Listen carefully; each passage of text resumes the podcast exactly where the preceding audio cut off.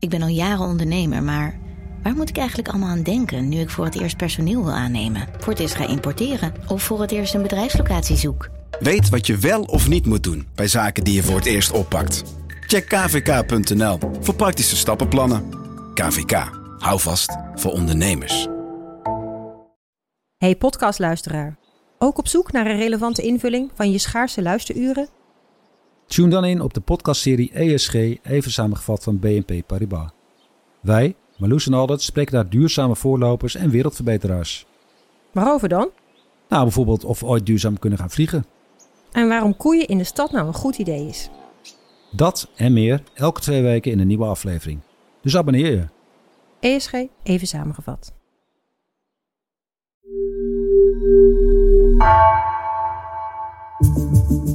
Vanaf de redactie van NRC het verhaal van vandaag. Mijn naam is Floor Boon.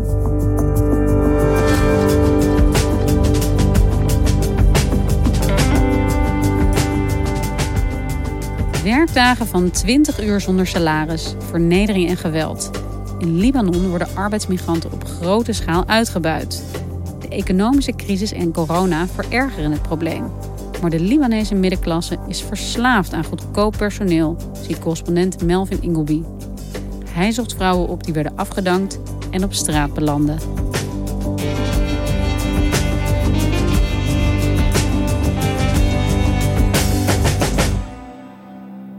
Een maand geleden was ik uh, s ochtends vroeg op een begraafplaats in het hartje van Beirut.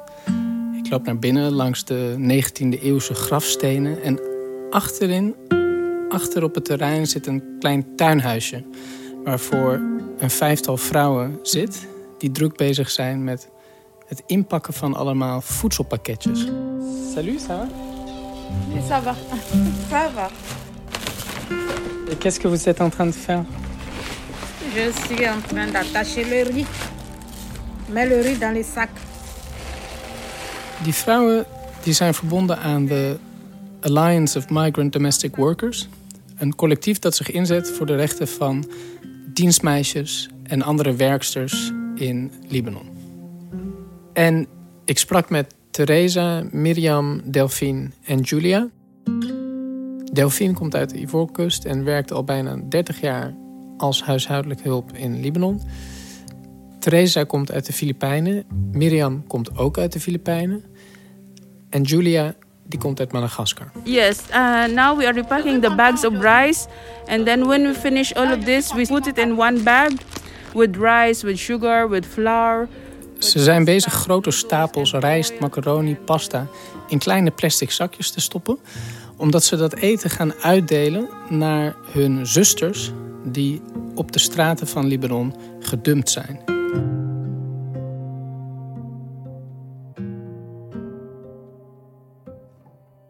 En waarom zijn deze vrouwen op straat gezet? Nou, sowieso kunnen in Libanon dit soort dienstmeisjes op ieder moment op straat worden gezet. Maar tegenwoordig zijn het er wel heel erg veel. En dat komt door een zware economische crisis in het land.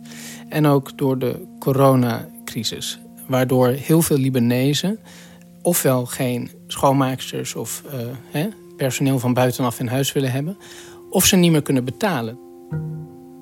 En deze vrouwen zijn eigenlijk het enige vangnet voor al die dienstmeisjes die nu in Libanon gedumpt worden. No, nobody give them food. Only uh, our group divide the food for them. Jij was daar met deze organisatie op die begraafplaats. Wat zijn jullie gaan doen? Nou, wanneer het klaar is, huren de vrouwen een aantal taxis in en vertrekken we in allerlei richtingen om de voedselpakketjes uit te delen. So we will follow your car, huh? Okay. Okay. Yeah, sure. Now we have to drop this one in uh, Naba. We kwamen eerst terecht in de wijk Naba, een uh, armere arbeiderswijk uh, in Beirut. En uh, nou, het is druk op straat.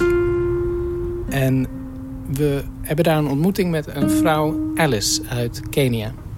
My name is Alice Jambe. And you are from? I'm from Kenya. And for how long have you been in Lebanon? Five years. And what was the reason you came here? I came to look for money. I came to work. Ze deed dat omdat een uitzendbureau haar beloofde dat ze een zeer goed betaalde baan zou krijgen in een restaurant.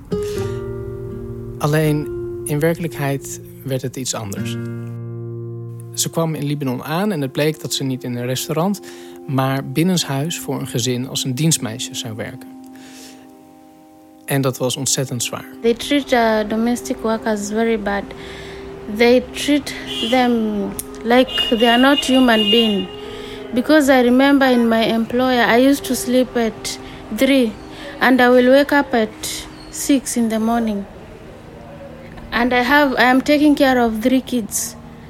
So you work for 21 hours Yes, every day. yes, every day like that. And this um, madam will shout on you, the kids. Only the mister was good with me, but the whole family was not good. Ze kreeg weinig te eten. Ze had geen enkele vorm van privacy. En soms werd ze helemaal niet betaald. No, they didn't pay. Even they have my three months salary, they didn't pay me. Veel van deze vrouwen die zien het daglicht nauwelijks. Die zitten eindeloos binnen. Die hebben geen eigen kamer. Mogen zichzelf niet wassen. Slapen in de eetkamer of soms op het balkon. Hebben geen enkele vorm van privacy. Worden geslagen.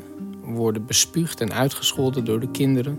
At the age of 18, when I entered Lebanon, the first employer I have, uh, mother and son, they beat me. While I'm standing in the kitchen, the son is pulling my hair, the madam is slapping me. En sommige van hen worden ook seksueel misbruikt. They experience sexual abuse and rape that if they will tell the madam and then problem will arise because madam will not believe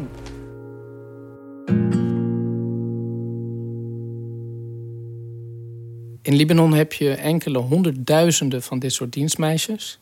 Officiële cijfer ligt op 250.000. Maar volgens sommige belangenverenigingen gaat het echt om bijna een half miljoen. En ze komen uit allerlei landen. eh, uit Ethiopië, andere Afrikaanse landen, Sri Lanka en de Filipijnen. En heel veel van hen verdwijnen in een bestaan zonder enige vorm van arbeidszekerheid, zonder sociale rechten en vaak dus ook zonder salaris. Het klinkt heel onaantrekkelijk om het eigenlijk droog te zeggen. Dit klinkt vreselijk. Waarom komen zoveel meisjes en vrouwen naar Libanon als dit is waar ze in terechtkomen? Nou, heel veel van deze vrouwen die worden om de tuin geleid door uitzendbureaus die hen een gouden toekomst beloven. Eh, die zeggen, ja, je krijgt een mooie baan in een restaurant of in een hotel. Of je kan op den duur naar Europa. En heel veel vrouwen trappen daarin. En ze belanden in een systeem waar ze geen enkele rechten hebben. Een systeem dat eigenlijk neerkomt op een moderne vorm van slavernij. Yes, it's like slavery. Because you're working 24-7. Yeah. En dat systeem dat heet kafala. Wat is dat, kafala? Kafala betekent in het Arabisch sponsorschap. En het is een systeem waarbij een gastheer of vrouw in Libanon in dit geval de sponsor wordt van een buitenlandse arbeider. En die buitenlandse arbeider die is volledig afhankelijk van zijn of in veel gevallen haar sponsor. Dus dat betekent dat de verblijfsvergunning van deze dienstmeisjes bijvoorbeeld afhangt van die sponsor. In feite dat ze verkocht worden aan die sponsor in dat land van herkomst.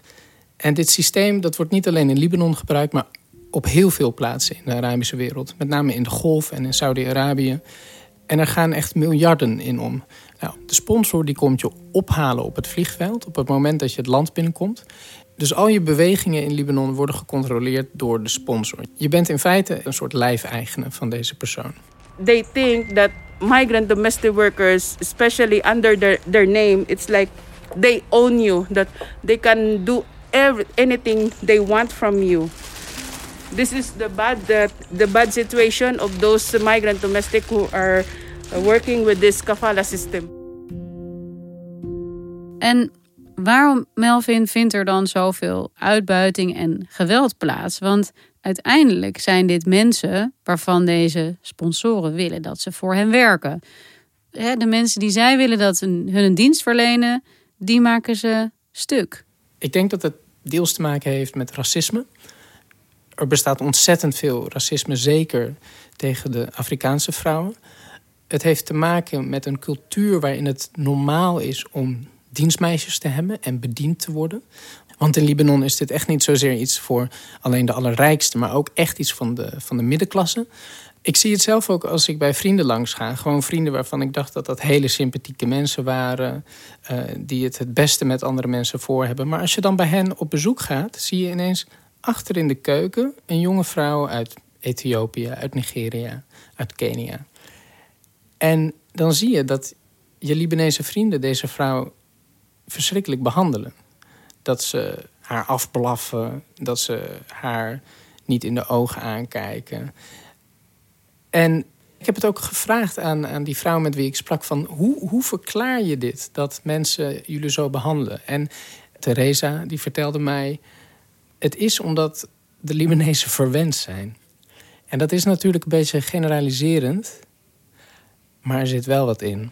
Maybe you, you can find few families that they are decent people, but most of them, even kids, and you know, when they come uh, in a rich family, they are all brats. Mm-hmm. And they don't care because you are there to work for them. They are paying you, so you have to follow. Hé, hey, maar Melvin, een systeem dat zo ouderwets is en tot misbruik leidt. Is daar geen verhit debat over in Libanon? Nou, die is er wel in de Libanese samenleving. Dat mensen zich realiseren dat dit zo niet langer kan. Zo heeft bijvoorbeeld ook de oud-minister van Arbeid vorig jaar het kafala-systeem een vorm van moderne slavernij genoemd, zelf, hè, de minister. Er werden pogingen tot wetswijzigingen gedaan dit jaar. Lebanon's labor ministry has adopted a new unified labor contract that's mandatory for migrant domestic workers. Maar eind oktober zagen we toch weer dat die van tafel werden geworpen nadat de lobbygroepen van de uitzendbureaus daar een stokje voor staken. Dus de mentaliteit verandert misschien een heel klein beetje, maar dit systeem blijft echt nog wel bestaan. En hoe is het Alice in de tussentijd vergaan? Op een gegeven moment, nadat ze een aantal maanden haar salaris niet had ontvangen, heeft ze de benen genomen en is ze ontsnapt. En sinds zij is weggelopen van haar werkgever, moet ze zien te overleven met parttime schoonmaakwerk. En dat is niet alleen heel zwaar en slecht betaald, maar ook nauwelijks meer voorhanden vanwege de coronacrisis. Right now, the situation is hard because I cannot get the money I came to look for because of this crisis. So we are not able. I'm not able to send money. Now I regret why I came here because now I cannot send that money. Dus vertelt Alice me dat ze nu al drie maanden achterloopt op de huur. En dat ze sinds kort zelfs niet meer genoeg geld heeft voor eten.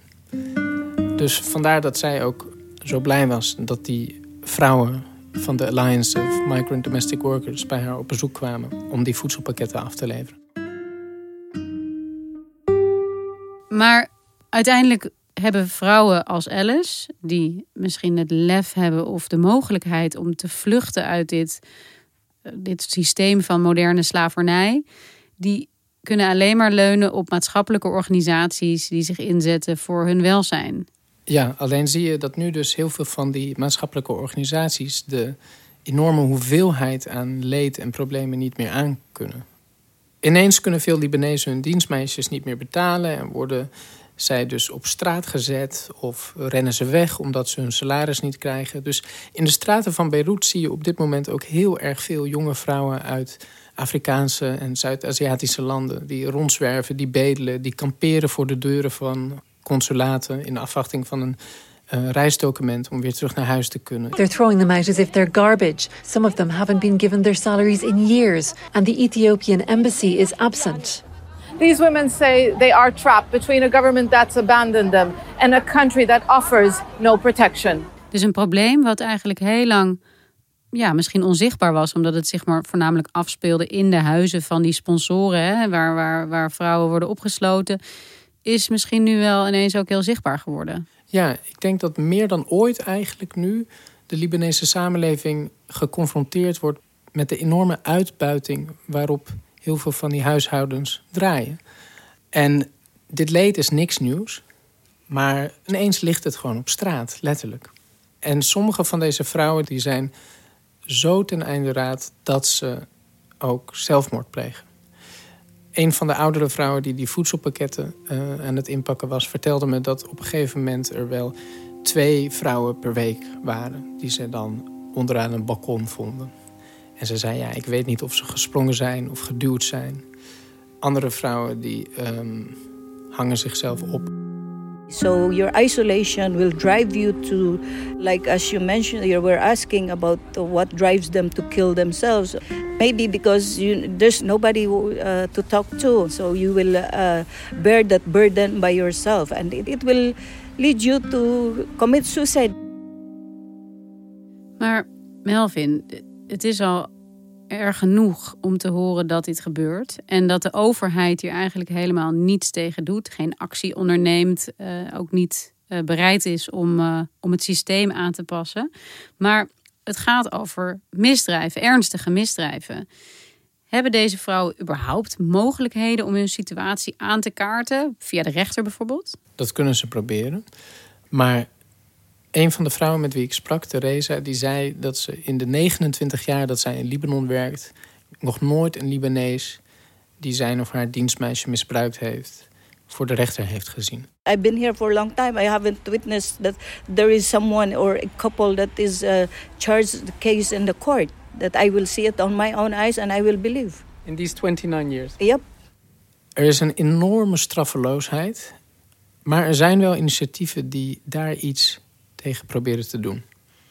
Zo heb je een organisatie die heet This is Lebanon. En die is opgericht door veel voormalige dienstmeisjes...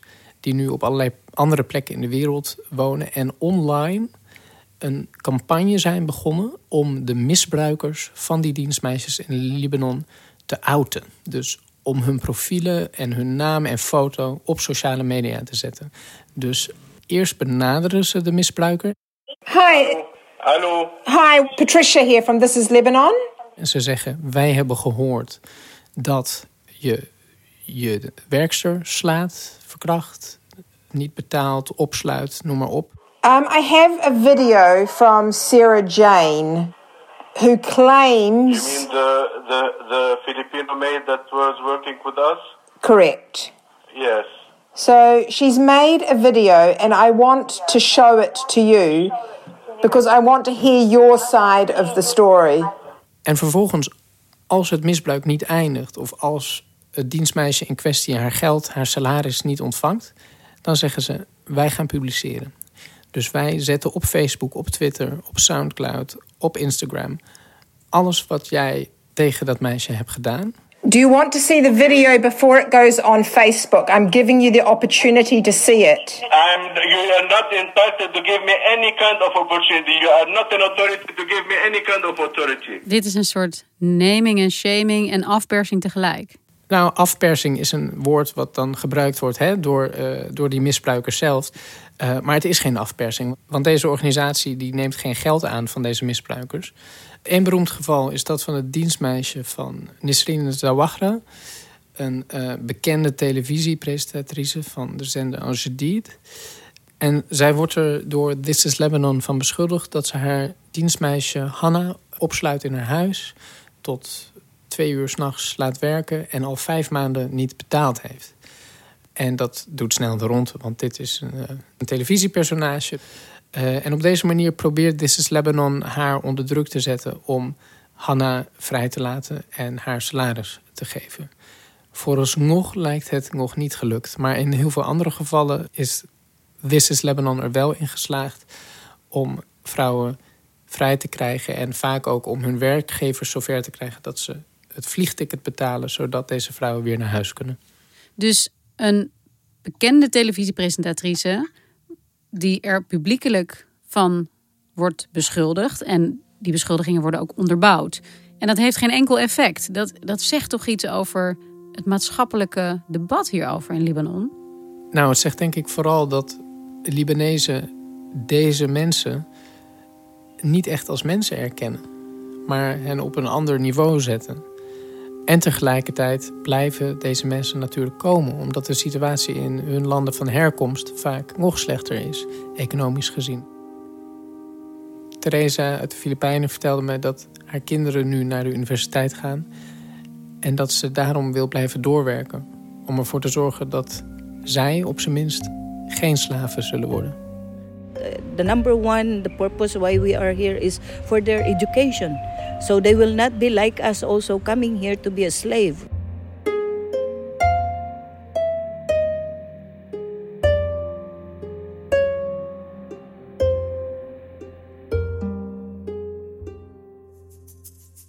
Dankjewel voor je verhaal, Melvin. Graag gedaan. Je luisterde naar vandaag, een podcast van NRC. Eén verhaal, elke dag. Deze aflevering werd gemaakt door Felicia Alberding en Ruben Pest. Chef van de audioredactie is Anne Moraal. Dit was vandaag. Maandag weer.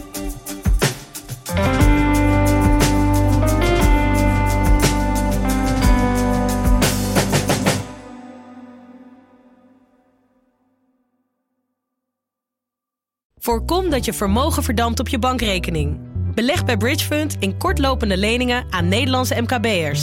Inleg vanaf 100.000 euro en rendement tot wel 5,25% per jaar. Bridgefund. Make money smile.